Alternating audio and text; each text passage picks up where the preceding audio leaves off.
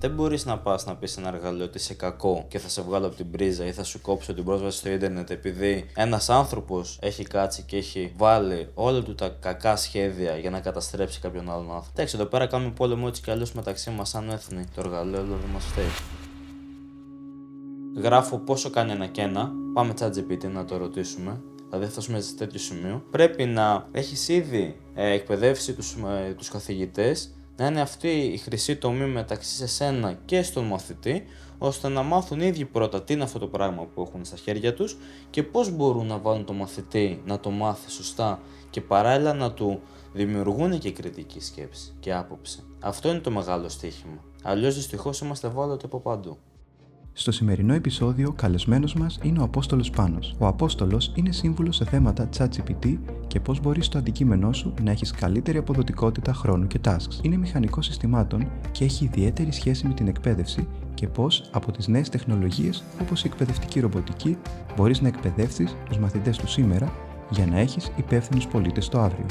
Ω Tech Ambassador του Seeds of Lies στη Ζανζιβάρη, στόχο έχει τη δημιουργία του πρώτου εργαστηρίου ρομποτικής πληροφορικής ώστε αυτά που εμείς θεωρούμε δεδομένα να τα χαρούν και τα παιδιά που μπορεί να γίνουν οι μηχανικοί του αύριο. Τέλος, ο Απόστολος είναι ο συγγραφέας του πρώτου βιβλίου για το ChatGPT στην Ελλάδα με τίτλο Τα μυστικά του ChatGPT από το Α έως το Ω.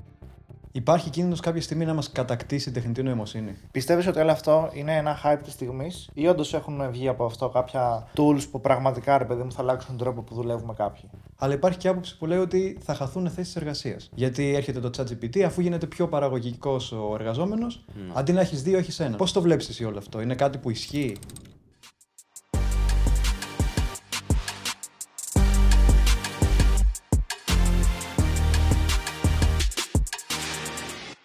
Γεια σας και καλώς ήρθατε σε ένα ακόμα Business Talks και σήμερα έχουμε μαζί μας έναν ακόμη εξαιρετικό καλεσμένο, τον Απόστολο Πάνο, συγγραφέα του βιβλίου «Τα μυστικά του ChatGPT από το Α ως το Ω» και σύμβουλο ChatGPT και γενικότερα Generative AI για επιχειρήσεις. Καλησπέρα Απόστολε. Καλησπέρα παιδιά. Welcome back.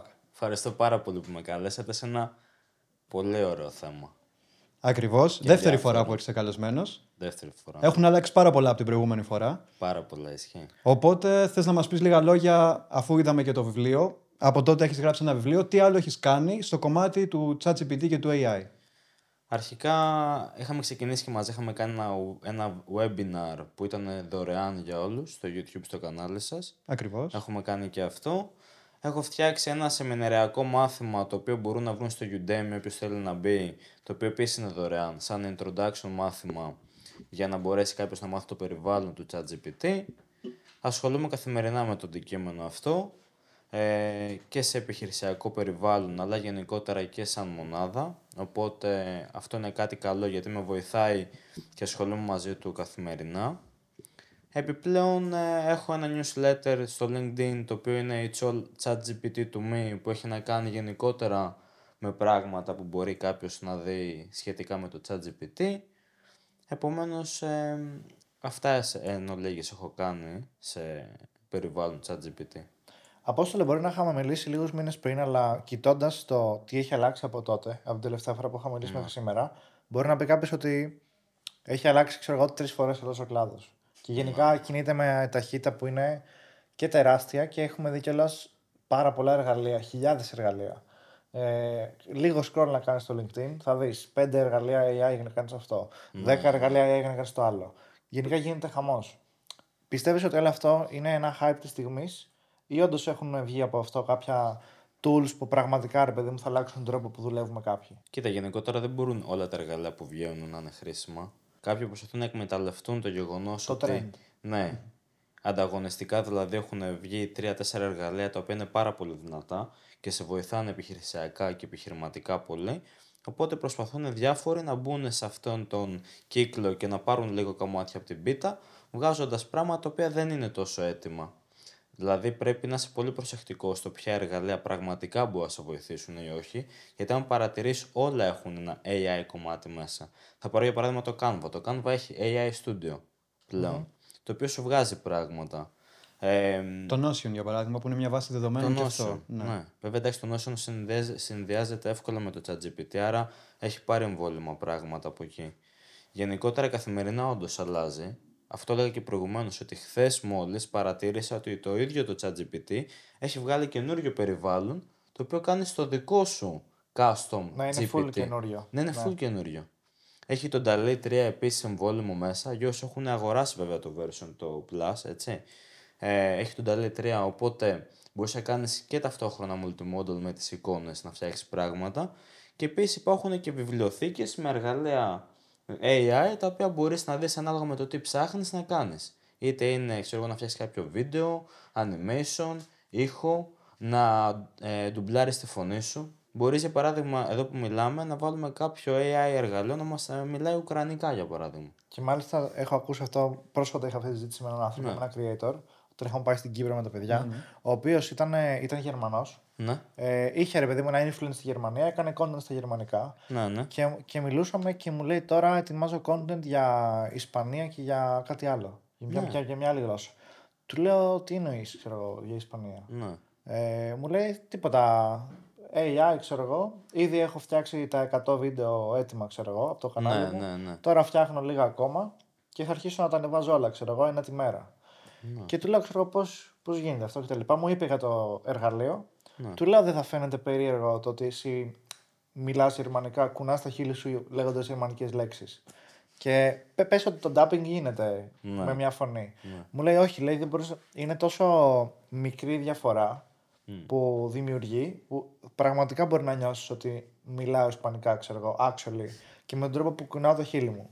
Εντάξει, και Λες. ήταν απίστευτο. Ποιο εργαλείο ήταν αυτό, Δεν ποιος θυμάμαι. είπε; Δεν θυμάμαι το όνομα. Για παράδειγμα, Είσαστε εγώ. Αλλά ήταν, αυτό που, ήταν ακριβώς αυτό το, σε- αυτό το feature που λες. Ναι. Έχω δοκιμάσει dubbing με το Captions, το Pro, το οποίο έβαλα να μιλάει Ουκρανικά. Παιδιά, η φωνή μου ήταν ίδια. Ναι. Απλώς μίλαγα μια γλώσσα που δεν γνωρίζω εγώ μόνος μου, την έχω ακούσει. Ήταν λίγο ρωσικό-ουκρανικά, δεν καταλάβαινα τι έλεγε, αλλά η φωνή μου ήταν πραγματικά εντυπωσιακό, ήταν ίδια. ναι. Οριακά τρομακτικό, Μιλούσα, ας πούμε, μιλούσα μπορείς να εγώ πεις. ουκρανικά Ναι. και πραγματικά δεν είχα ιδέα τι λέω. δεν είχα ιδέα τι λέω. Και ήμουνα, λες και ήμουν Ουκρανός ε, πολεμικός ανταποκριτής. Ναι.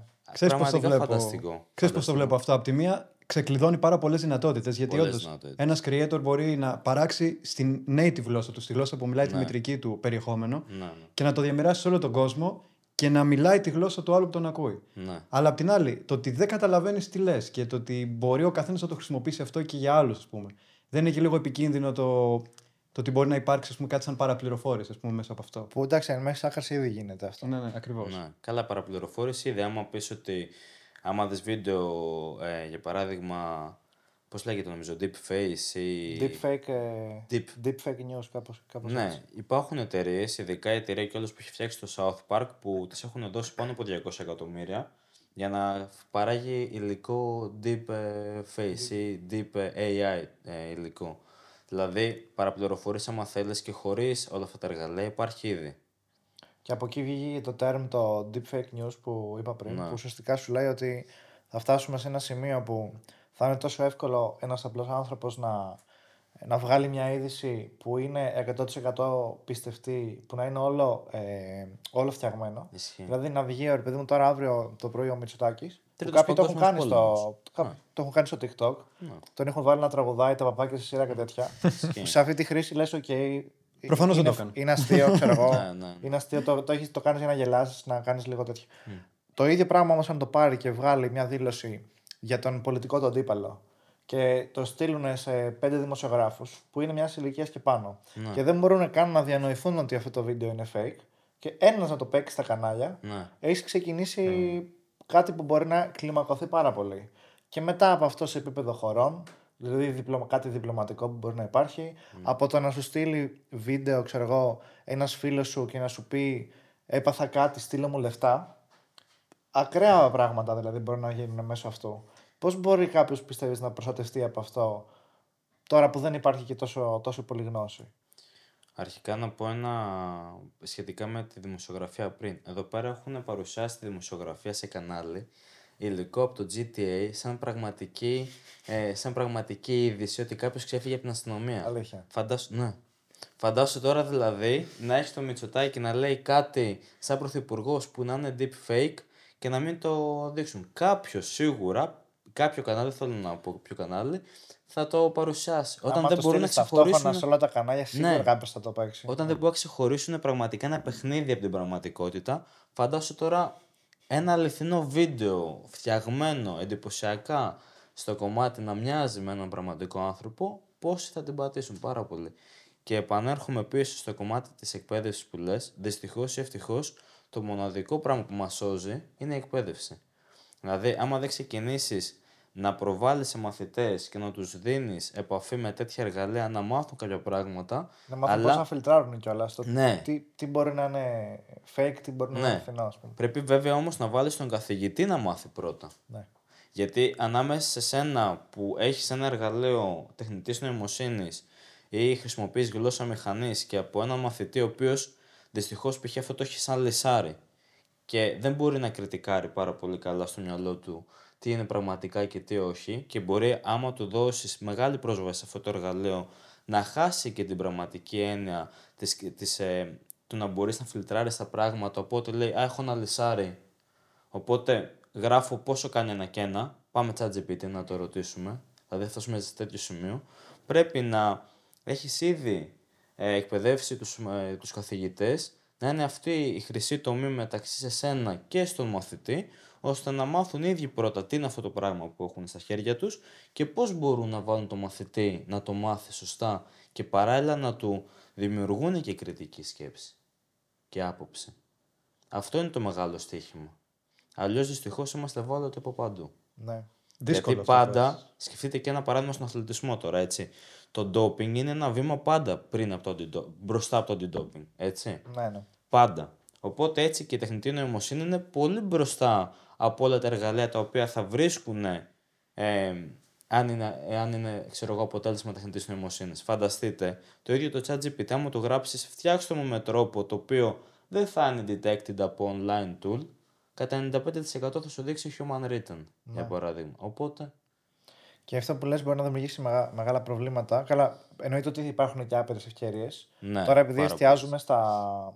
στο τι μπορεί να πάει λάθος, ας πούμε, και στο τι θα πρέπει να προσέχουν και κάποιοι άνθρωποι, Ισχύει. είναι α, ε, και επικίνδυνο με την έννοια ότι αν σκεφτούμε το πόσο δύσκολα ή πόσο χρόνο παίρνει το learning curve να προσαρμοστεί σ- across the nation, δηλαδή τι θα χρειαστεί, να, πόσο χρόνο χρειάζεται να εκπαιδεύσεις και τους εκπαιδευτικούς και να το μεταφέρεις και σε επίπεδο σχολικό αυτό. Μπορεί να χρειάζεται μια δεκαετία, μπορεί να χρειάζεται δύο δεκαετίες. Ναι. Ακόμα και σήμερα στα σχολεία δεν είναι ότι ασχολούνται πολύ ας πούμε, μέσα στο πρόγραμμα για τα social media, τα οποία είναι ήδη μια δεκαετία μέσα στη Ισχύει. ζωή μας. Ισχύει. Σε συνάρτηση με το ίδιο το AI, το οποίο κινείται με τους πιο γρήγορους ρυθμούς που έχουμε δει ποτέ, Ναι, ναι. αν τα βάλεις μαζί, θα έχουμε θέμα. Γενικά. Εννοείται. Θέλει προσοχή πολύ γιατί εντάξει, εγώ μπορεί να έχω γράψει κάποια βιβλία, να έχω γενικότερα ασχοληθεί πολύ με το συγκεκριμένο αντικείμενο, αλλά επειδή και η εκπαίδευση με ενδιαφέρει, καταλαβαίνω πόσο σημαντικό είναι για τους μαθητές και να το κάνουν δικό τους, αλλά και να μην χάσουν την επαφή με το κομμάτι της κριτικής άποψης για τα πράγματα, για το τι συμβαίνει στον κόσμο. Επομένως, εδώ οι καθηγητές, ναι, η αλήθεια είναι θέλουν τεράστια δουλειά σε αυτό το κομμάτι. Όταν έχουμε βιβλία π.χ. κιόλας που γράφουν ακόμα για τις δισκέτες, που δισκέτες είχα προλάβει εγώ για παράδειγμα Ε. ή κάποιοι άλλοι, και ένας μαθητής, άμα δει τη δισκέτα, σου λέει Α, το save button. Δηλαδή είναι, υπάρχει τεράστιο, τε- τεράστιο χάσμα. Άντε εξήγησε στο μαθητή ότι αυτό ήταν αποθηκευτικός χώρος για έναν υπολογιστή, πόσο μάλλον κιόλας να του πεις ότι κοίτα να δεις, πρέπει να μάθεις ένα εργαλείο και όχι μόνο αυτό. Υπάρχουν πάρα πολλά εργαλεία τα οποία κάνουν διάφορες δουλειές. Εντάξει. Οπότε ναι. Πρέπει να δώσουμε έμφαση στους ε, δασκάλους και γενικότερα στα σχολεία. Δεν ξέρω με ποιον τρόπο. Το κράτος πρέπει να επέμβει οπωσδήποτε. Οπωσδήποτε. Πάλι καλά, εντάξει, υπάρχει τώρα μια συγκρότηση μιας ομάδας σχετικά με τα θέματα αυτά. Το έχετε δει κιόλας. Ε, με έναν πολύ σημαντικό καθηγητή από την Ελλάδα.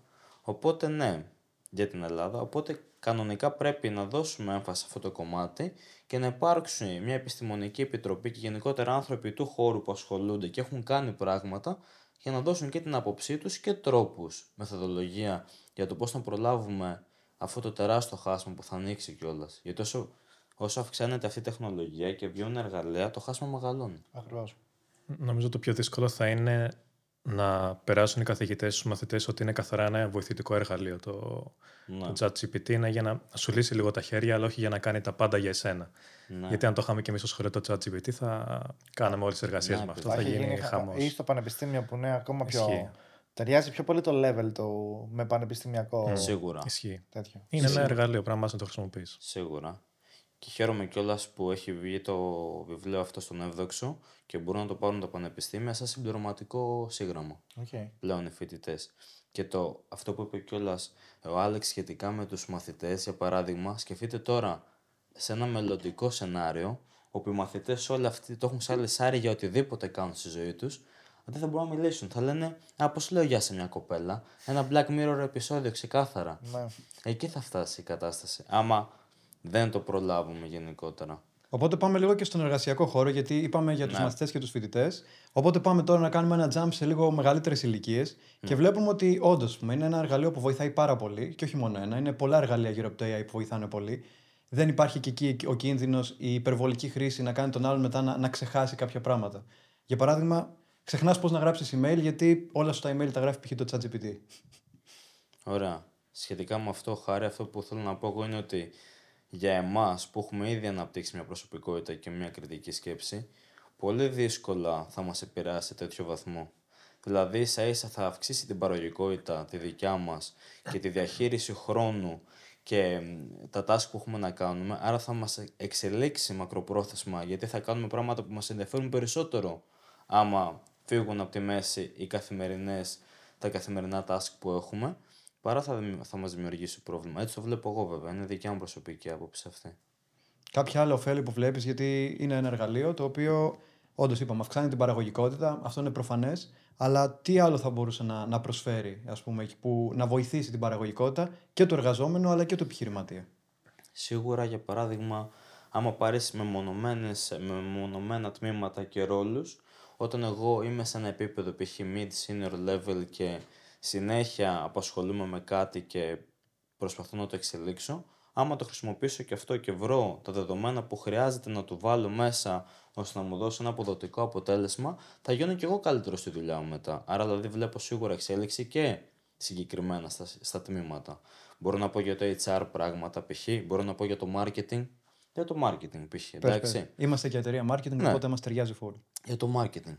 Θέλω να πω, βλέπω π.χ. τη Μονόπολη πίσω, εντάξει. Θέλω να βρω τρόπο να προβάλλω τη Μονόπολη με τέτοιον τρόπο που να προσεγγίσω μια ηλικιακή ομάδα 18 με 24 ε, για τα Χριστούγεννα τώρα για παράδειγμα και θέλω ένα σενάριο για το TikTok. Θα μου βγάλει 10, δεν θα μου κάνει ένα. Δεν θα βάλω την κριτική σκέψη εκείνη τη στιγμή να σκεφτώ πιο πολύ, ποιο μου αρέσει περισσότερο. Ναι. Αυτό θα το πάρω, θα το αναπτύξω κιόλας παραπάνω άμα θέλω και μετά θα μου βγάλει ακόμα και τη διάρκεια που χρειάζεται κιόλας να είναι αυτό το σενάριο. Και, και το πόσο κιόλας και οι διάλογοι μπορεί να είναι. Άρα, εμένα αυτό μου κάνει τη δουλειά μου πιο εύκολη. Εντάξει, και μετά βάζω το δημιουργικό κομμάτι. Άρα, εμπλουτίζει τη δημιουργικότητα τη δικιά μου. Δηλαδή, σίγουρα με εξελίσσει παραπάνω. Γράφει, δεν είναι στη φάση να τα γράψει σωστά, είμαι όπως πρέπει, ρε παιδί μου. Αλλά τώρα θα μου πεις είναι θέμα prompt. Δεν έχει Ναι, ακόμα αυτή τη ακριβώς. δυνατότητα να το κάνει καλά. Ενώ χωρί να χρειαστεί ανθρώπινη παρέμβαση μετά. Καλά, γιατί α, ναι, και μια με- βάση μπορεί να σου Και δώσει. αυ- το, αυτό που δουλεύει είναι να, να του γράψεις εσύ το σενάριο σωστά. Ε, τουλάχιστον αυτό που έχουμε δοκιμάσει μερικές φορές εμείς για πειραματισμούς, ας πούμε. Ε, και να του πεις: OK, πάρε αυτό σαν δεδομένο και πρότεινα μου 10 ιδέες που θα μπορούσα να το κάνω είτε πιο δημιουργικό, είτε πιο αστείο, είτε να το κάνουν πιο λυπητερό, είτε whatever. Ε, σα- αυτό ε, προσαρμόζεται πιο πολύ.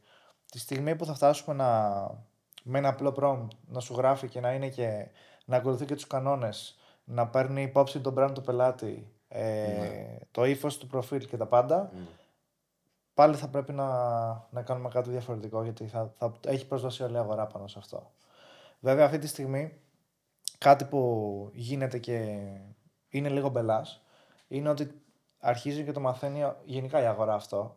Μας έχει τύχει μέχρι τώρα δύο φορές ε, πάνω σε δουλειές ας πούμε να μας έχουν στείλει οι ίδιοι οι πελάτες screenshot με κάτι που τους έχει βγάλει το ChatGPT Ναι. και να μας πούνε τύπου μπορούμε να κάνουμε αυτό ξέρω εγώ. Το οποίο είναι 100% λάθος.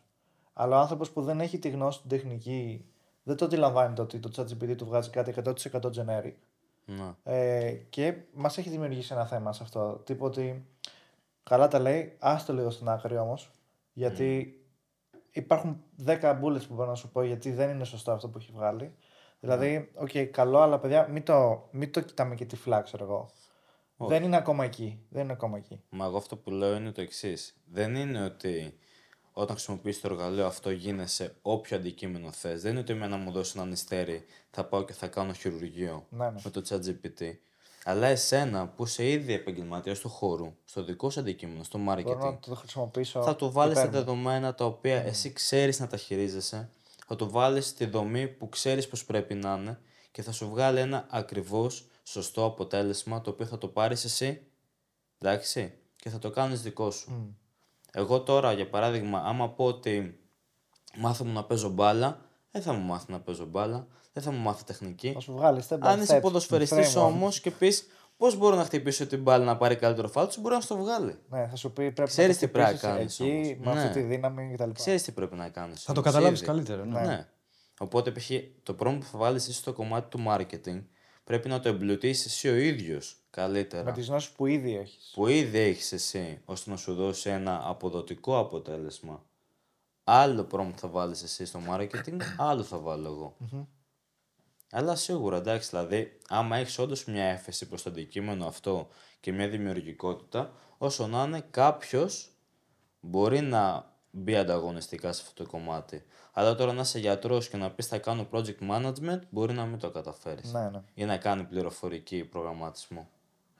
Λογικά δεν το καταφέρεις. Θα μπορούσε όμως να φτάσεις στο σημείο που μπορεί να βάζει κάποια στοιχεία για τον ε, πελάτη του, ξέρω εγώ, γιατρός. Θα του έχει κάνει τη διάγνωση ο ίδιος για να παίρνει μια δεύτερη άποψη ίσω από το ChatGPT. Το οποίο δεν ξέρω αν μπορεί να γίνει, αν είναι κάτι λίγο επικίνδυνο, γιατί τα λέει πολύ γενικά, ας πούμε. Για μένα τίποτα δεν είναι επικίνδυνο αν ένας του χώρου επαγγελματίας το αξιοποιήσει για το συμφέρον του. Άμα εγώ αποφασίσω να βγάλω διάγνωση σε έναν φίλο μου, είναι επικίνδυνο. Αν ένας γιατρός αποφασίσει να φτιάξει ένα φάκελο προσωποποιημένο για τον πελάτη του και βάλει μέσα δεδομένα που γνωρίζει ήδη από τις εξετάσεις και του ζητήσει κάποια πράγματα, όχι, δεν είναι επικίνδυνο. Είναι απολύτως φυσιολογικό και είναι κιόλας και κερδίζεις χρόνο.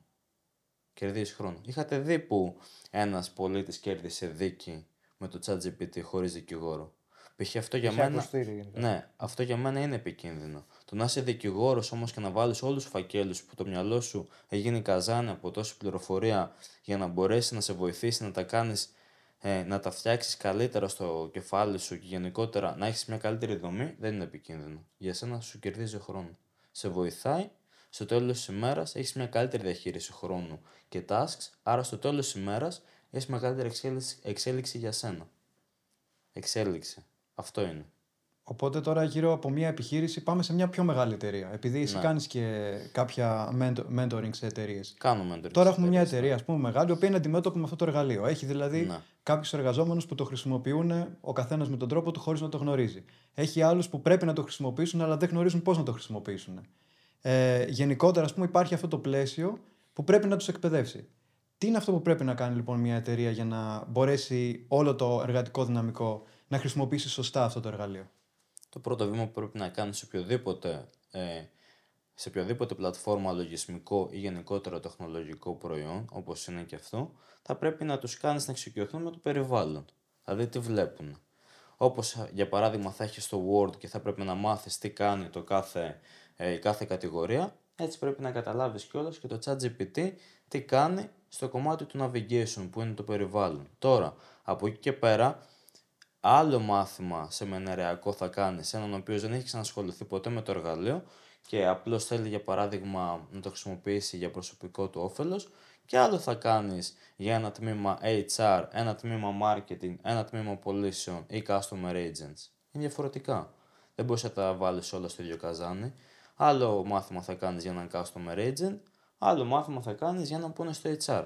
Δηλαδή στο HR θα του δείξεις πώς θα μπορέσει να βάλει μέσα βιογραφικά και να καταλήξει ποιος είναι πιο κατάλληλος υποψήφιος για συνέντευξη με βάση το τι skills βάζει ένας άνθρωπος στο βιογραφικό του και σε ένα customer agent πώς θα πάρει ένα feedback ε, από κριτικές που έχει για ένα προϊόν και θα μπορέσει να απαντήσει πάνω σε αυτές τις κριτικές για να μπορέσει να φέρει πιο κοντά τον, ε, τον καταναλωτή και να μπορέσει να δείξει ένα καλύτερο ενδιαφέρον ως εταιρεία. Διαφορετικά πράγματα.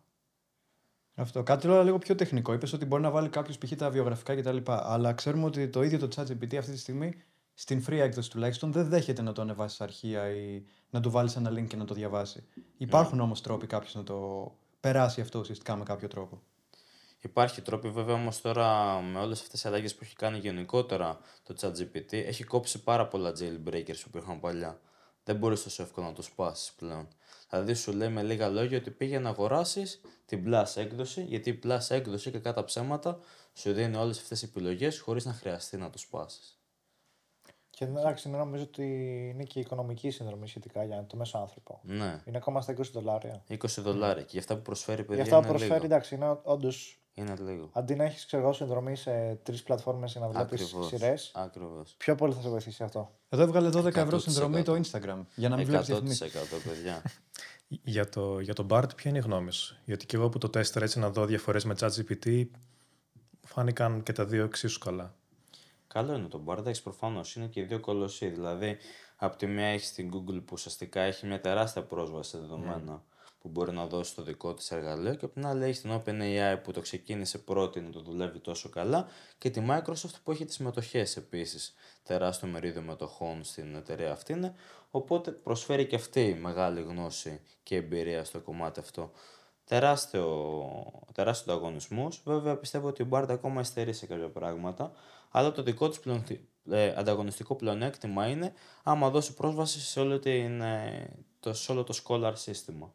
Στο οικοσύστημα της Scholar που έχει η Google, άμα δώσει πρόσβαση στο Bard, τότε τα πράγματα μπορεί να αλλάξουν. Ουσιαστικά είναι όλες οι επιστημονικές δημοσιεύσεις. ναι, είναι καθαρά επιστημονικό. Καθαρά επιστημονικό. Για τον Elon Musk όμως τι έχεις να πεις, γιατί είπαμε για την Google και τη Microsoft, αλλά υπάρχει και ο Elon Musk τώρα που θέλει να φτιάξει το, το XAI για παράδειγμα.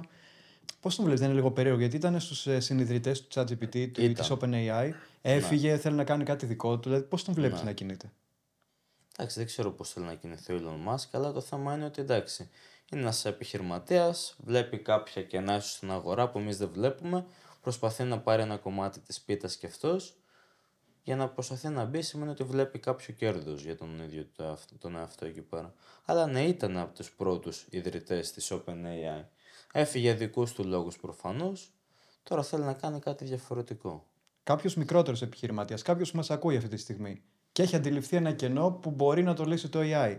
Μπορεί όντως να κάνει κάτι δικό του, ή είναι ακόμα κάτι πάρα πολύ τεχνικό και κάτι πολύ δύσκολο. Για να πει κάποιος ότι θα φτιάξει μια startup πάνω σε, σε κάτι που σχετίζεται με το AI.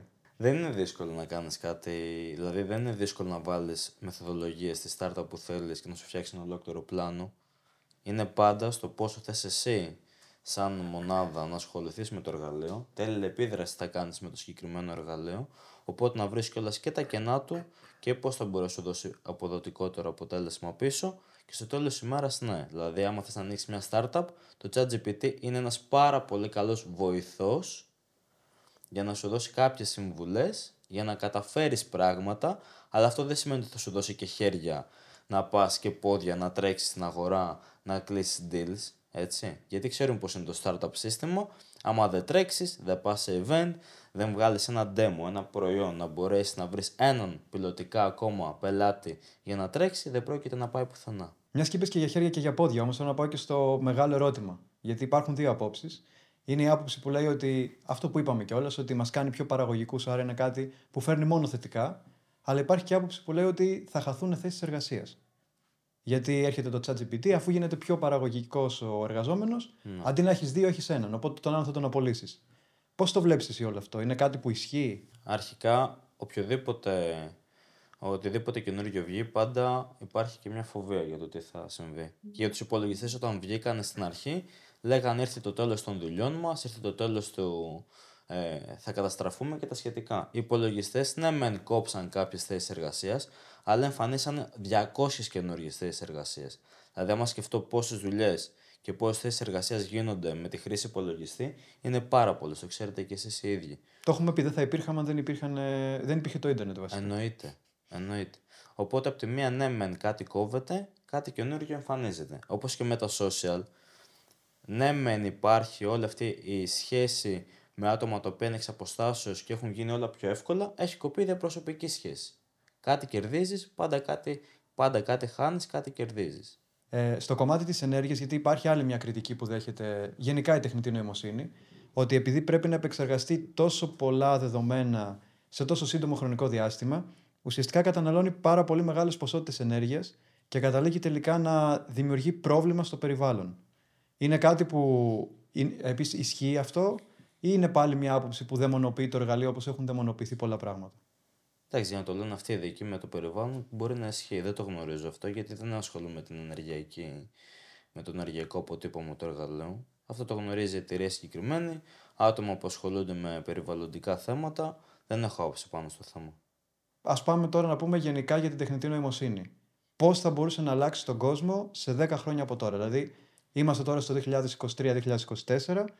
Στο 2034, Πώς πιστεύετε ότι θα είναι ο κόσμος με βάση όλη αυτή τη ραγδαία εξέλιξη που βλέπουμε; Να σου πω την αλήθεια, άμα μπορέσουν να βάλουν τα κράτη και επίσης μπορέσει να υπάρχει και ένα σύστημα που θα μπορεί να με κάποιον τρόπο να επιβάλλει κάποιες κυρώσεις ή όχι σε αντίστοιχα εργαλεία τεχνητής νοημοσύνης, μπορεί σε 10 χρόνια από τώρα κάποια πράγματα να γίνονται αυτοματοποιημένα πια οπότε να κερδίζουμε πολύ χρόνο σε πράγματα.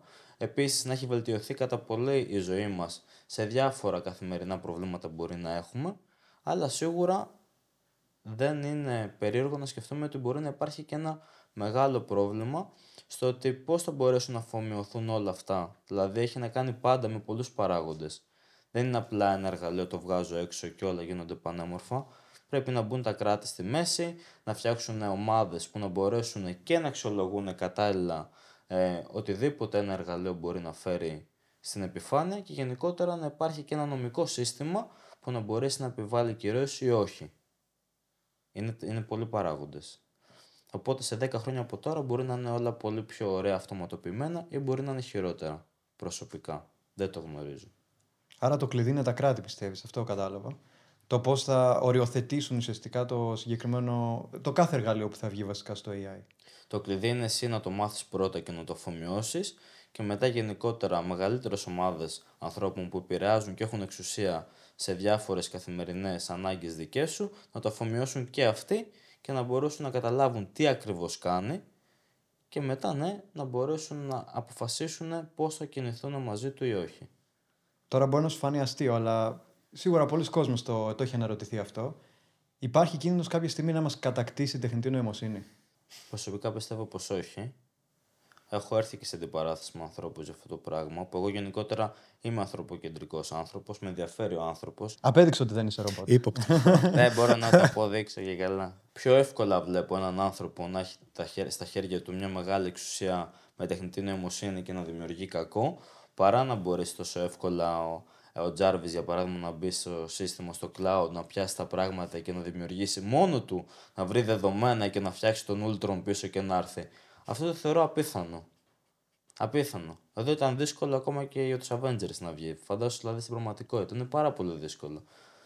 Φαντάσου ότι η προτροπή που λέμε στο σύστημα σε ένα μοντέλο τεχνητής νοημοσύνης θέλει ανθρώπινο χέρι, θέλει ανθρώπινα δεδομένα, θέλει πράγματα, θέλει κάποιον άνθρωπο να μπει και να του πει τι πρέπει να κάνει που αυτό είναι και το ταυτόχρονα safe και επικίνδυνο, γιατί ναι. με τον τρόπο που έχει δομηθεί τώρα δεν υπάρχει κάποιος τέτοιος κίνδυνος και μπορούμε να το δούμε και ξεκάθαρα. Ναι, ναι. Ό,τι προτροπή και να το δώσεις για κάτι ε, αρνητικό, δεν μπορεί να κάνει κάτι. Όχι. Από την άλλη, ε, ο κίνδυνος που είπε ο Χάρης θα υπήρχε λογικά αν όντως μια ομάδα ανθρώπων καθόντουσαν και έφτιαχναν ένα τέτοιο tool με βάση όλα τα data που έχουμε, αποκλειστικά με, με σκοπό να κάνει κάτι κακό συγκεκριμένο. Προφανώς. Που αυτό okay, δεν μπορούμε να ξέρουμε ούτε πότε ούτε αν θα γίνει. Ε, ναι. Αλλά ακόμα και να γίνει, δεν, θα, δεν νομίζω ότι κάποιος άνθρωπος με λογική θα μπορούσε να ρίξει την ευθύνη στο εργαλείο. Εντάξει, τώρα ψάχνουμε Την ευθύνη θα την είχε ο άνθρωπος που θα έφτιαχνε αυτό το, το, prom, το prompt. Mm. Ναι. Καταλήγουμε στο ίδιο πράγμα. Ο άνθρωπος είναι, είναι κακός της υπόθεσης. Δεν μπορείς να πας να πεις ένα εργαλείο ότι είσαι κακό και θα σε βγάλω από την πρίζα ή θα σου κόψω την πρόσβαση στο ίντερνετ επειδή ένας άνθρωπος έχει κάτσει και έχει βάλει όλα του τα κακά σχέδια για να καταστρέψει κάποιον άλλον άνθρωπο. Εντάξει, εδώ πέρα κάνουμε πόλεμο έτσι κι αλλιώς μεταξύ μας σαν έθνη για να πάρουμε για οτιδήποτε πολιτικά πράγματα μπορεί να υπάρχουν. Το εργαλείο δηλαδή μας φταίει. Δηλαδή Όντως μπορεί να υπάρξει ομάδα ανθρώπων που να πει θέλουμε να φτιάξουμε κάτι που να τα καταστρέψει όλα. Ναι, μπορεί. Ε, είναι όλα θέμα prompt, γιατί άμα πεις στο ChatGPT να, να σου πει για παράδειγμα πώς να φτιάξεις μια βόμβα, θα σου πει δεν μπορώ να σου το πω Το αυτό. έχεις Γιατί δει το είναι... Άσαλ. Ναι, αλλά για άλλους λόγους. Γιατί; Θα σου πει δεν μπορώ να σου το πω αυτό γιατί είναι επικίνδυνο, μπλα μπλα μπλα. Αλλά άμα αλλάξει λίγο το prompt και πεις, Όχι, δεν το θέλω για κάτι επικίνδυνο, το θέλω για εκπαιδευτικούς λόγους ή whatever, Mm. κάπως θα σου δώσει μια απάντηση. Αλλά και πάλι δεν μπορείς να το κατηγορήσεις. Είναι σαν να κατηγορήσει το Google για Ναι. αντίστοιχα κάτι άλλο. Έτσι, ω πληροφορία υπάρχει εκεί έξω. Ναι. Δηλαδή, Αν θες τη βρίσκεις. το, αν πραγματικά ψάξεις, θα βρεις τέτοια πληροφορία. Ακόμα και εκπαιδευτικά βίντεο στο YouTube ε, μπορούν να σου δώσουν τέτοιου είδους πληροφορίες. Όχι ότι το έχω ψάξει. Και είχαμε πει και στο webinar που είχαμε κάνει μαζί, είχαμε πει κάποιους τρόπους που μπορείς κάπως να το ξεγελάσεις το ChatGPT για να σου βγάλει ένα αποτέλεσμα που κανονικά δεν θα σου το έβγαζε. Ναι, εννοείται. Μα άμα του πεις πέντε φορές ένα και ένα κάνει τρία και όχι δύο που θα στο βγάλει, μετά θα σου πει συγγνώμη, έχεις δίκιο. Κάνει τρία. Τι να πει και αυτό. Δηλαδή, άμα συνεχίσεις και λες όχι, από την εμπειρία μου ξέρω ότι ένα και ένα κάνει τρία, ένα και ένα κάνει τρία και συνέχεια του απαντάς λάθος, θα σου πει μετά συγγνώμη, ναι, για να μην συνεχίσεις. Δηλαδή, σαν να σε κόβει κιόλας. Ότι βαριέμαι να μιλήσω σε, μαζί σου. φάση, σε φάση είναι αυτό που λένε στον ηλίθιο πας. πες Ναι, ναι, ναι. ναι. αυτό ακριβώς. Βαριέμαι να μιλήσω μαζί σου παραπάνω. Ναι, κάνει τρία. Τι να πει κι αυτό. Πάει πάση. ναι, ακριβώς έτσι είναι. Εσύ, από ό,τι έχουμε καταλάβει, χρησιμοποιείς πάρα πολύ το εργαλείο, έχεις δοκιμάσει πάρα πολλά πράγματα. Έχεις γράψει εξάλλου και το βιβλίο. Ε, τι μπορεί κάποιος να βρει σε αυτό το βιβλίο, το, τα μυστικά του ChatGPT, για να πάμε και σε αυτό. Δηλαδή, ποιος θα το αγόρασε και για ποιο λόγο, τι, τι ωφέλη μπορεί να έχει κάποιος. Εγώ όταν πρώτο έγραψα αυτό το βιβλίο, το έγραψα με στόχο να μπορεί να το πάρει ο καθένας, να το χρησιμοποιήσει και ανάλογα με το τι θέλει να καταφέρει, να βάλει τη δικιά του προσωπικότητα μέσα και τα δικά του δεδομένα για να μπορέσει να του δώσει ένα, μια, ένα αποδοτικό αποτέλεσμα. Τώρα γενικότερα ε, αυτό που θα βρει γεν- θα είναι ιστορικά δεδομένα για το ChatGPT, θα βρει γενικότερα το περιβάλλον. Βέβαια, εντάξει, αυτή την έκδοση την έγραψα τον Ιούλιο, οπότε έχουν αλλάξει πράγματα από τότε σίγουρα. Ε, οπότε θα βρει για το περιβάλλον κάποιες πληροφορίες και επεξεργασία του περιβάλλοντος και μετά μια δομή prompt που μπορεί να κάνει, που εγώ τη βάζω γενικότερα στην αρχή και μετά αυτός μπορεί ειδικά στο δικό του αντικείμενο να την προσαρμόσει και να κάνει και να βγάλει ένα, ένα αποτέλεσμα σχετικά με αυτό που θέλει να καταφέρει και να πετύχει. Αλλά αυτό που λέω είναι ότι με το εργαλείο αυτό πλέον η φαντασία που είναι υπερδύναμη στον άνθρωπο έχει ένα εργαλείο πλέον που μπορείς να το κάνεις υπερόπλο και ταυτόχρονα άμα εξοικειωθείς με το εργαλείο αυτό και το μάθεις μπορείς να έχεις τέλεια διαχείριση χρόνου και τον task που πρέπει να κάνεις καθημερινά. Άρα αυτό που λέω, εξελίσσεσαι αργότερα. Αυτός είναι ο στόχος και ο σκοπός. Εσύ στο βιβλίο χρησιμοποίησες φαντάζομαι το ChatGPT για να το γράψεις, ενώ δεν είναι 100% γραμμένο από σένα, γιατί έβαζες πράγματα στο ChatGPT για να το γράψεις, σωστά; Μα προφανώς αυτά που έχω σε εικόνες και το output που είναι από κάτω που επίσης είναι από το ChatGPT είναι πράγματα που έχει βγάλει το ίδιο το εργαλείο. Δεν μπορώ να γράψω πράγματα για το εργαλείο χωρίς να το έχω χρησιμοποιήσει και να δείχνω στον κόσμο τι ακριβώς βγάζει σε πραγματικό χρόνο. Εκεί που θέλω να το πάω όμως είναι το άλλο, το ότι δεν προκύπτει για τους creators. Επειδή υπάρχουν πάρα πολλοί creators, συγγραφείς, οτιδήποτε, και ένα θέμα πνευματικής ιδιοκτησίας. Δηλαδή, εσύ έχεις βάλει την φαντασία σου και έχεις βάλει τις γνώσεις σου να γράψεις το prompt, να πάρεις το αποτέλεσμα, αλλά το ίδιο το αποτέλεσμα είναι γραμμένο από το ChatGPT κάποιο αντίστοιχο εργαλείο. Τι γίνεται σε αυτή την περίπτωση, δηλαδή με το κομμάτι των πνευματικών δικαιωμάτων, Μπορείς να πεις αυτό είναι δικό μου, ή προκύπτει ένα θέμα το ότι δεν το έχεις γράψει εσύ; Εντάξει, είναι λίγο νομική ερώτηση, αλλά επίσης έχει πάρα πολύ συζήτηση το συγκεκριμένο κομμάτι. Π.χ. τραγούδια μπορεί να γράψει κάποιος και να τα πουλήσει μετά σαν δικά του. Από την ώρα που εγώ θα βάλω τη δικιά μου φαντασία και δημιουργικότητα, γιατί να μην το πουλήσω σαν δικό μου; Δηλαδή, για παράδειγμα, όταν εγώ θα του βάλω δεδομένα, θέλω να μου φτιάξεις, για παράδειγμα, ένα ποίημα που να μιλάει για την αγάπη και θα έχει αυτή τη δομή και αυτό το κομμάτι και θα βάλω και άλλα ποίηματα που μπορεί να έχω γράψει παλιότερα σαν ε, δημιουργός, γιατί να μην το πάρω ως δικό μου; Δεν υπάρχει, δεν υπάρχει κάποια δικλίδα ασφαλείας σε αυτό το πράγμα. Δεν μπορώ να σου απαντήσω δηλαδή στο νομικό κομμάτι, αλλά στο δημιουργικό κομμάτι να είναι δικό σου. Δεν μπορεί κάποιος να σου πάρει τα πνευματικά δικαιώματα. Το ίδιο πρέπει να ισχύει και στο Νταλή που Ναι. Με ένα συγκεκριμένο prompt σου βγάζει την εικόνα που εκεί πέρα η εικόνα αυτή προφανώς δεν έχει δημιουργό πέρα από εσένα που την είχες για πρώτη φορά. Αν την κάνεις distribute και την πάρει κάποιος άλλος και την κάνει upload αλλού, αυτή η εικόνα δεν έχει δικαιώματα πρακτικά. Ισχύει. Ναι. Ναι. Δεν ξέρω πώ θα κατοχυρώσει τα δικαιώματά σου. Αλλά άμα για Να, παράδειγμα. νέο service λοιπόν. ναι. Κατοχύρωσε τα δικαιώματα από AI content.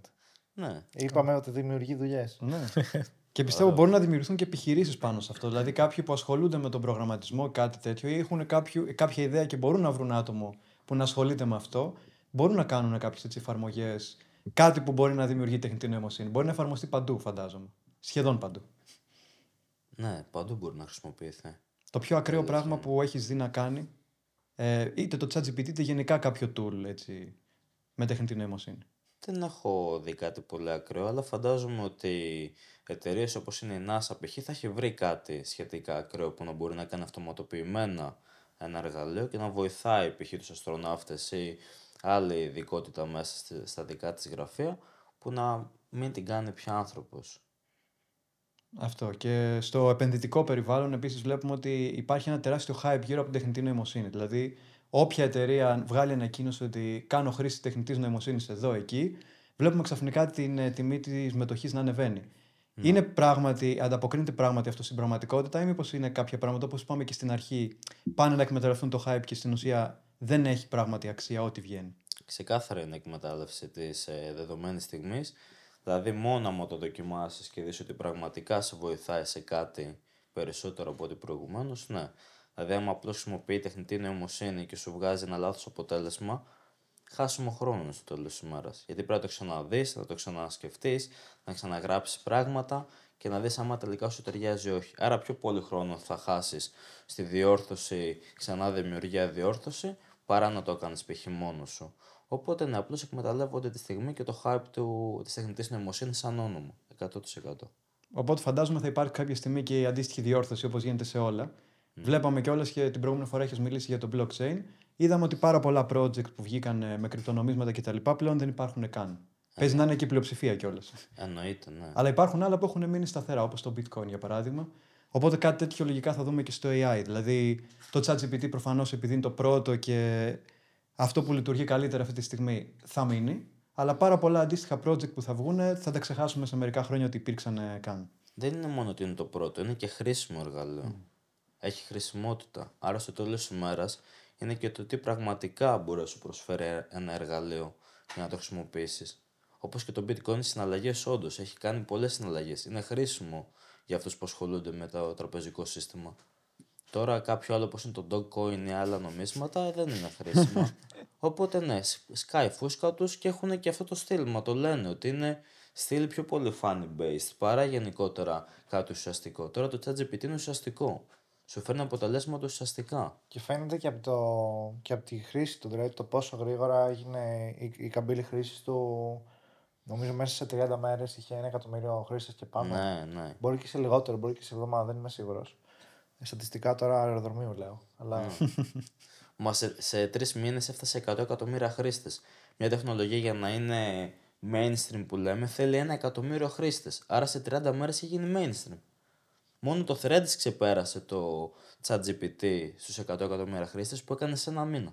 το οποίο δεν έχει τώρα Δεν έχει τη έρθει ακόμα. χρησιμότητα που είχαν πει ότι. που φαινόταν από τον πρώτο μήνα ότι θα έχει. Ναι. Θα δείξει βέβαια και αυτό. Δεν το χρησιμοποιήσω το Threads γιατί δεν μπορώ να το Δεν είναι ακόμα χρησιμοποιήσω. στην ε, ναι, Ελλάδα νομίζω διαθέσιμο. Ναι, ναι. Αλλά από αυτό που έχω ακούσει και εγώ είναι ότι μπήκαν όλοι στην αρχή να δουν τι είναι. Ναι. Και τώρα έχει πολύ χαμηλή η χρήση. Ε, εντάξει.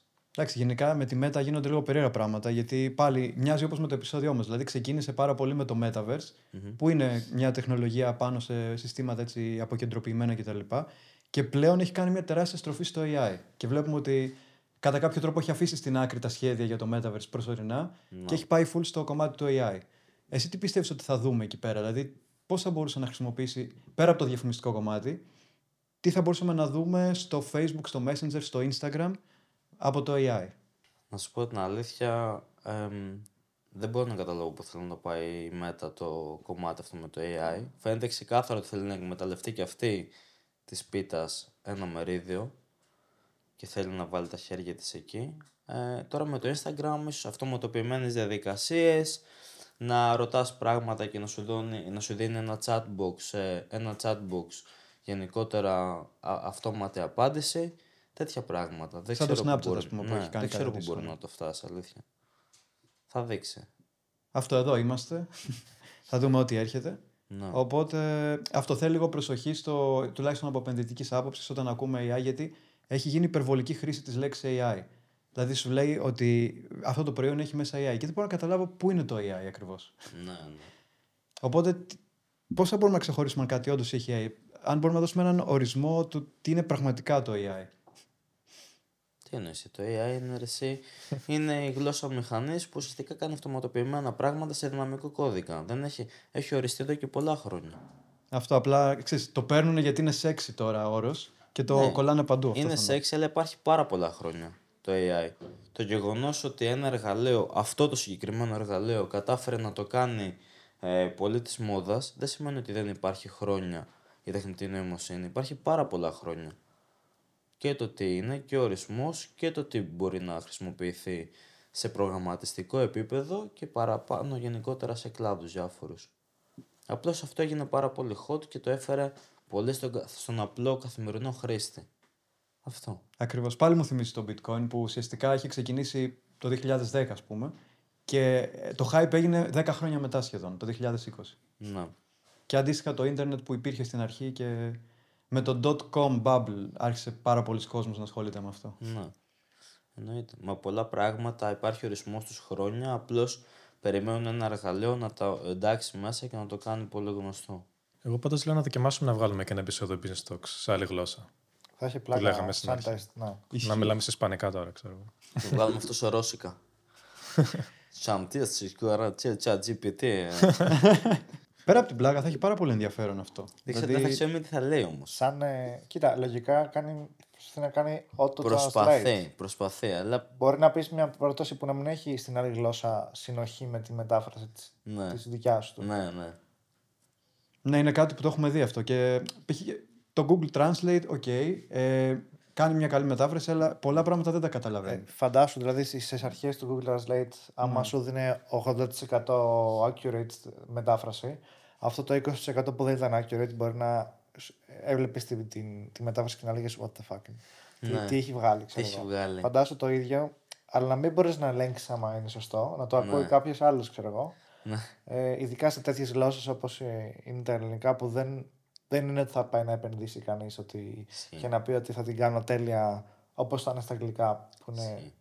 Πλέον τα πιάνει όλα, δεν υπάρχει κάτι στα αγγλικά που να μην πιάνει. Εννοείται. Στα αγγλικά παιδιά είναι φανταστικό. Δηλαδή, ώρες ώρες είναι υπερβολικά καλό το αποτέλεσμα που βγάζει στα αγγλικά. Στα ελληνικά εντάξει, κάνει ακόμα λάθη. Προσπαθεί όμως. Ναι, προσπαθεί. προσπαθεί. Έχω Προσπαθεί. γελάσει πολύ πάντως με τα ελληνικά. Ναι, κάνει λάθη. Κάνει λάθη, Μετά αλλά... έκανα κανένα αστείο που, που καταλαβαίνεις ότι στα αγγλικά θα βγάζει νόημα, αλλά επειδή το, το γράφεις στα ελληνικά, λες. Ναι. Πω, πω. Είναι το κομμάτι των εκφράσεων. Νομίζω εκεί, Ναι. εκεί είναι που έρχεται και η φαντασία που λέγαμε, η κριτική σκέψη. Ναι. Το να μπορείς, ας πούμε, κάπως να, να βάλεις τον ανθρώπινο παράγοντα μέσα. Μα στην αρχή, όταν ξεκινούσα να γράφω στα ελληνικά και να μου απαντάει στα ελληνικά, είχα, είχα πάθει τέτοιο πονοκέφαλο με αυτά που έβγαζε και το πόσο πολύ αργούσε, που από τότε μου έχει κολλήσει να του γράφω μόνο αγγλικά και να του ζητώ απλώς να μου βγάλει ελληνικά σαν output.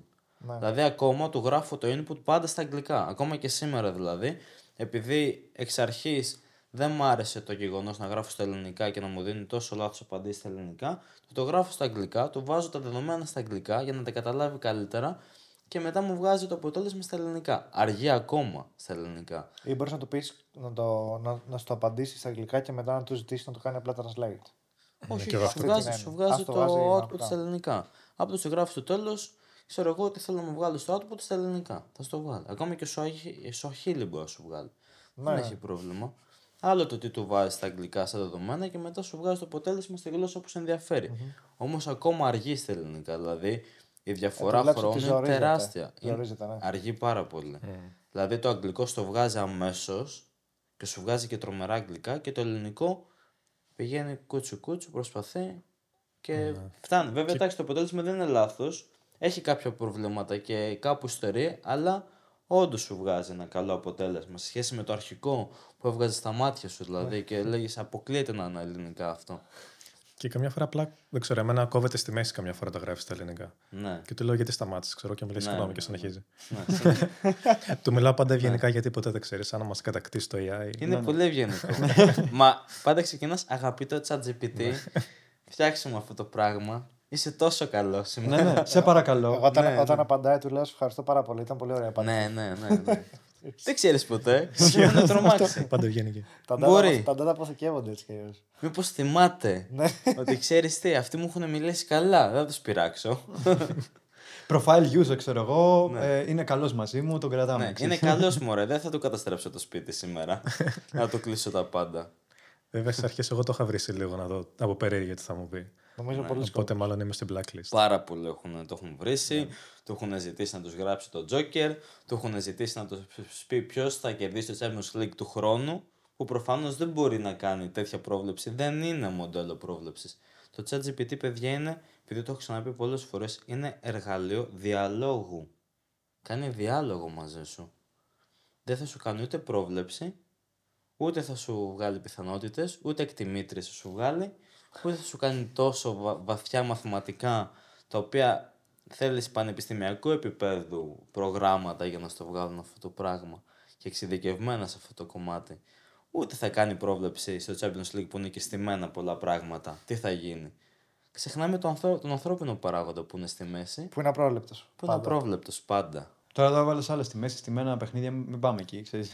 Όχι, εντάξει, είναι καθημε... είναι- το, το γνωρίζουμε έτσι κι αλλιώς τι παίζει. Μπορεί να, εντάξει. γίνει τα, μπορεί να γίνουν τα πάντα. Να μην μπει μπάλα για ένα εκατοστό, ξέρω. Παιδιά, όταν παίζονται λεφτά στη μέση, όλα μπορούν να γίνουν. Και όταν υπάρχουν άνθρωποι, πολλοί κιόλας, που καθορίζουν ένα αποτέλεσμα. Οπότε για προβλέψεις δεν είναι, αλλά είναι πολύ καλό διάλογο, όπως είπες. Θα έβαζα και τη δημιουργία περιεχομένου. Γιατί μέσα από το διάλογο Ναι, ναι. ουσιαστικά μπορεί να σου γεννήσει περιεχόμενο, να σου γεννήσει ιδέες. Γι' αυτό λέγεται κιόλας generative, γιατί ουσιαστικά κάνει αυτή τη δουλειά. Είναι τρομερές οι δυνατότητες που έχει και πραγματικά ένας expert στο αντικείμενο που ενδιαφερθεί να ασχοληθεί και να συνομιλήσει με το ChatGPT θα βγάλει αποτελέσματα που θα υπάρχει πολύ το wow factor στη μέση. Αυτό. Πάντως, επειδή είπε και ο Άλεξ αυτό το που του κόβεται στη μέση το κείμενο, ουσιαστικά έχει περιορισμένο αριθμό λέξεων που μπορεί Ναι. να σου απαντήσει. Αλλά εσύ, από ό,τι ξέρουμε, έχεις γράψει παράλληλα και ένα βιβλίο, με άλλο όνομα βέβαια, ε, που είναι αποκλειστικά ένα μυθιστόρημα με, μέσω του ChatGPT. Ναι, αυτό Πώς ισχύει. κατάφερες να το κάνεις να σου βγάζει συνέχεια και να μην ξεχνάει τι σου έχει πει πριν από τρεις απαντήσεις, ξέρω εγώ; Ναι. Αρχικά είχα βγάλει ένα, μια ιστορία, έτσι, εγκληματική ιστορία με την περιοχή μου, τους Αγίους Αναργύρους και ένα δεδομένο μνημείο που είναι, που είναι η ηλιά του Επισύστρατου. Το έχω δώσει βέβαια να μου βγάλει και η περσόνα στο όνομα, δηλαδή δεν είναι γραμμένο σαν Απόστολος Πάνος, αλλά είναι σαν Miles Hunter. Μου έχει βγάλει και όνομα για τον συγγραφέα. Όπου τι του έκανα, το έβγαλα να μου βγάλει περιεχόμενο και παράλληλα μια ιστορία, ένα, μια κεντρική ιστορία για το βιβλίο και μετά του περνάει ένα κεφάλαιο και του έλεγα να μου το αναλύσει και στο τέλος θα μου βγάλει και το prompt το οποίο όταν θα του το βάλω input μετά στην επόμενη συζήτησή μας θα μπορέσει να θυμηθεί μέσα από το prompt αυτό τι είχε γράψει το πρώτο κεφάλαιο. Άρα συνεχίζει το δεύτερο κεφάλαιο, το τρίτο, το τέταρτο και πάει λέγοντας. Α, του ζήτησες να το κάνει μόνο του. Ναι, το prompt. ναι, ναι. Έκανε ουσιαστικά δικό του prompt που θυμόταν τι έγραφε στο πρώτο κεφάλαιο και συνέχιζε από εκεί και πέρα. Στο Δεν- ίδιο chat όμως αυτό. στο ίδιο chat, ναι. Ναι. Στο ίδιο chat. Στο ίδιο chat, ναι. Ωραίο. Γαμάτο αυτό. Γιατί ναι. ουσιαστικά το έβαλες να γράψει prompt για τον εαυτό του. Αυτό δεν το είχα σκεφτεί ποτέ. Ναι, ισχύει. Εδώ είναι η φαντασία. Μπαίνει Ναι, η ναι. φαντασία και όλα γίνονται πολύ πιο όμορφα. Εμένα παι- το πρώτο, το πρώτο wow factor που μου δημιούργησε πρέπει να ήταν από τις πρώτες δύο-τρεις μέρες που έπαιζα μαζί του. Αλλά ήταν, το, ήταν πραγματικά όταν καταλαβαίνεις ότι okay, αυτό το πράγμα πραγματικά μπορεί να δουλέψει. Του ζήτησα να μου γράψει ένα τραγούδι το οποίο όμως να είναι με συγκεκριμένο ύφος μουσικής, π.χ. drill, drill ύφος, Ναι. που ε, έχει κάποια συγκεκριμένα πράγματα η μουσική που είναι σε drill Ναι. στις λέξεις κτλ. Ε, τύπου look alike κάποιοι καλλιτέχνες και να έχει μέσα ξέρω εγώ αυτές τις πέντε λέξεις ας πούμε. Ναι. Και παιδιά μου βγάλε τραγούδι που πραγματικά πιστεύω ότι ε, αν κάποιος από αυτούς τους καλλιτέχνες το έλεγε θα γινόταν hit πραγματικά. Φαντάσου. Ναι, και φαντάσου πόσοι άνθρωποι αυτή τη στιγμή το, το χρησιμοποιούν για αυτά που λέγαμε πριν. Για τα στοιχουργικά, για τα καλλιτεχνικά, για τα... Εν τω μεταξύ, αυτό είναι άσκηση που μας βάζανε στο σχολείο να κάνουμε. Σε φάση, κάντε μια, ξέρω εγώ, ένα κείμενο που να περιλαμβάνει μέσα αυτές τις πέντε λέξεις, μια πρόταση με αυτή τη λέξη. Ναι. Καλά και στι εκθέσει αγγλικών. Ε, όποιοι τώρα είναι, δίνουν lower η proficiency και τέτοια, το τι εκθέσεις θα έχουν γράψει από εκεί. Εντάξει, παιδιά, αυτό είναι, είναι κομμάτι του παιχνιδιού. Ναι. Δεν μπορείς να το. ούτε να βρεις τρόπο να το. Κοιτάξτε να δείτε, εντάξει, επειδή είμαστε και Έλληνες, ωραία. κακά, τα, κακά τα ψέματα, θα βρίσκαμε τρόπο και χωρίς το ChatGPT να κάνουμε έτσι διάφορα πράγματα από το παράθυρο που λέμε. Τώρα εντάξει, αυτό μας δίνει μια ευκολία στα χέρια μας να κάνουμε πράγματα, βέβαια όμως είναι αυτό που λέω. Για εμάς εδώ πέρα που είμαστε σε αυτό το, το καναπέ και καθόμαστε και συζητάμε, δεν θα μας επηρεάσει. Δηλαδή δεν θα μας επηρεάσει στο κομμάτι το πώς βλέπουμε τον κόσμο, τα χρώματα, τα δέντρα, το τι είναι ο άνθρωπος, εντάξει.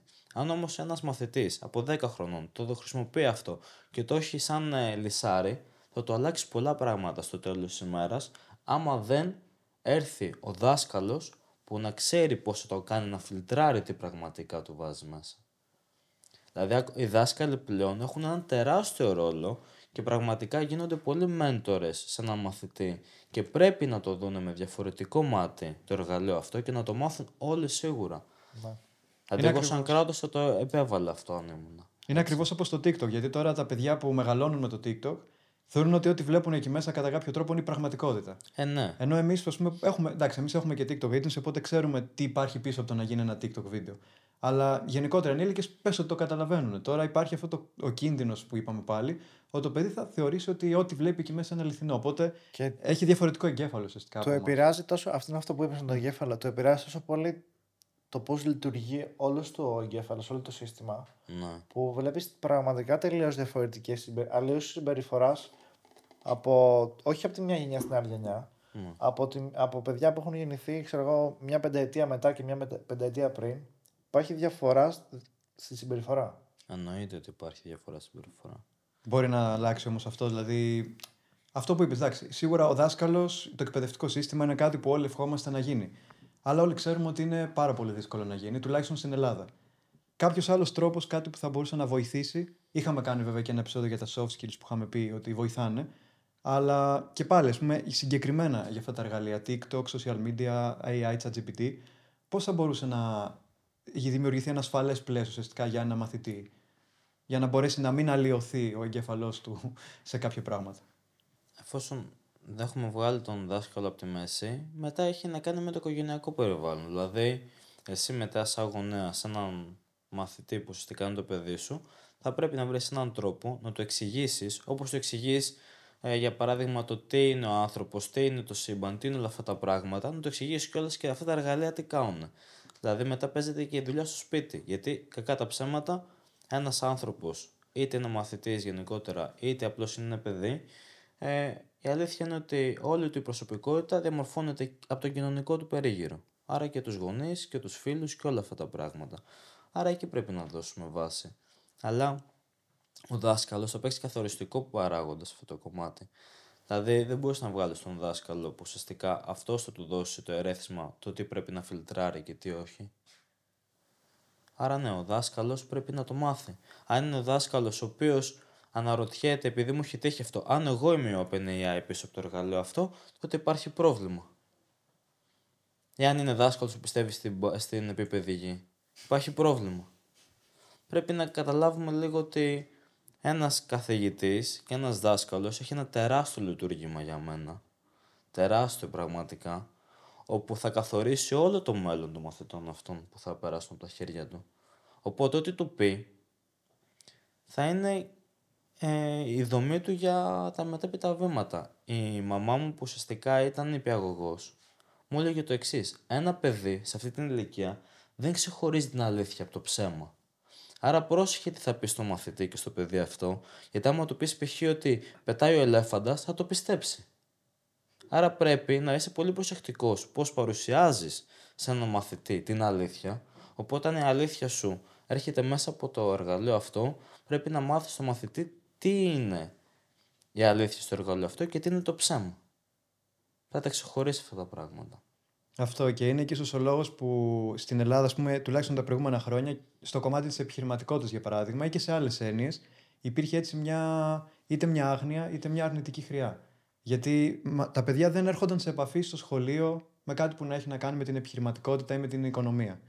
Τώρα βλέπουμε ότι κάπως πάει να αλλάξει αυτό το πράγμα. Γίνονται κάποια πράγματα, είμαστε ακόμα, έχουμε κάποια βήματα να κάνουμε. Κακός που δεν έρχονται σε επαφή με τέτοιες έννοιες, γιατί κακά τα ψέματα είναι η ζωή μας, είναι η καθημερινότητά μας. Δηλαδή, όταν στο μαθητή του μαθαίνεις ιστοριούλες και δεν του μαθαίνεις τι πραγματικά θα αντιμετωπίσει αύριο στον έξω κόσμο, τότε υπάρχει τεράστιο πρόβλημα. Τώρα εντάξει, δεν είμαι εγώ αυτός να αλλάξει το εκπαιδευτικό σύστημα, αλλά έννοιες οι οποίες αύριο εσύ, σαν πολίτη, θα, βρεις, θα βρεις μπροστά σου, πρέπει να τις μάθεις σαν μαθητής. Γιατί οι μαθητές τους σήμερα είναι οι πολίτες του αύριο. Οπότε πρέπει να τους γαλουχίσεις με αξίες και έννοιες, ώστε αύριο, σαν πολίτης, να μπορεί να σταθεί στα πόδια του. Είναι λογικό αυτό. Και συμφωνώ απόλυτα με αυτό που λες. Πρέπει να μπουν τέτοιες έννοιες μέσα στα σχολεία. Άσχετα με την τεχνολογία αυτή είναι. Γενικότερα, για οτιδήποτε σε απασχολεί σήμερα. Είμαστε πολύ πίσω στο κομμάτι της εκπαίδευσης. Και όχι εμείς στην Ελλάδα. Εντάξει, δεν ξέρω τώρα τα άλλα κράτη κάνουν. Θα πω μόνο για την Ελλάδα. Είμαστε πολύ πίσω. Πρέπει να το αλλάξουμε αυτό. Ναι, βλέπουμε στη Σιγκαπούρη για παράδειγμα από τον υπηαγωγή, όπως είπες και εσύ, που είναι ουσιαστικά ηλικία που διαμορφώνει το χαρακτήρα του ατόμου, ότι έρχονται σε επαφή με το να κάνουν κάτι, όχι ακριβώς επιχειρηματικό, αλλά να δημιουργήσουν κάτι. Δηλαδή να κάνουν κατασκευές που μετά θα τις πουλήσουν ή κάτι ε, σε παζάρια μεταξύ τους. Ή κάτι τεχνολογικό, ας πούμε, να ασχοληθούν Ναι. με ρομποτική κτλ. Ενώ εδώ Ναι. πέρα στην Ελλάδα α- αυτό γίνεται πολύ πιο μετά, που ήδη έχει διαμορφωθεί ο χαρακτήρας σου κατά κάποιο τρόπο. Ναι, εννοείται. Πρέπει, εγώ συμφωνώ απόλυτα σε αυτό το κομμάτι. Πρέπει να δίνουμε στους μαθητές έννοιες και αξίες που θα αντιμετωπίσουν αύριο μπροστά τους και θα είναι πολίτες που θα στέκονται στα πόδια τους και θα μπορούν να πάρουν τη ζωή στα χέρια τους. Απόστολα, τελευταία ερώτηση πριν κλείσουμε αυτή την ε, ωραία συζήτηση. Ε, κα- είπαμε πολλά πράγματα. Αν μπορούσαμε να κάνουμε ένα. Που είναι δύσκολο αυτό που ζητάω. Ένα, ένα sum up μέσα σε μία, δύο, τρεις προτάσεις της κουβέντας και να δίναμε έτσι μια, μια τελική συμβουλή σε, σε σχέση με το AI στους ακροατές. Τι πιστεύεις ότι θα ήταν αυτό, τι θα έλεγες; Θα έλεγα να πειραματιστούν με τα νέα εργαλεία, να προσαρμοστούν σε αυτά, να μην φοβούνται, να μην φοβούνται να δοκιμάσουν. Δεν είναι κάποιο ρίσκο που παίρνουν. Να δοκιμάσουν να χρησιμοποιήσουν τέτοια εργαλεία και να φιλτράρουν οι ίδιοι τι πραγματικά είναι χρήσιμο για αυτούς και τι όχι. Πάρα πολύ ωραία. Οπότε σε ευχαριστούμε πάρα πολύ, Απόστολε, που ήσουν μαζί μας για δεύτερη φορά. Εγώ ευχαριστώ πάρα πολύ, παιδιά. Και εννοείται ότι όπως καταλαβαίνετε, ξέρει πάρα πολλά για το ChatGPT ο Απόστολος. Οπότε, αν θέλετε να τον ρωτήσετε κάτι, μπορείτε να κάνετε ένα σχόλιο κάτω από το βίντεο ή οτιδήποτε θέλετε να ρωτήσετε εμάς. Και φυσικά θα έχουμε και το προφίλ του στο LinkedIn κάτω στα, στην περιγραφή. Όπως επίσης και όλα τα links για να μπορέσετε να ακούσετε ολόκληρο το επεισόδιο σε ηχητική μορφή μέσω του Spotify, το Apple Podcast και του site μας του businessref.gr. Οπότε, αν σας άρεσε το σημερινό επεισόδιο, κάντε ένα like και αν θέλετε να δείτε περισσότερα βίντεο σαν και αυτό στο μέλλον, κάντε ένα subscribe και βάλτε και το καμπανάκι για να σας έρχονται ειδοποιήσεις. Οπότε, μέχρι το επόμενο επεισόδιο, να είστε όλοι καλά και να κυνηγάτε τα όνειρά σας.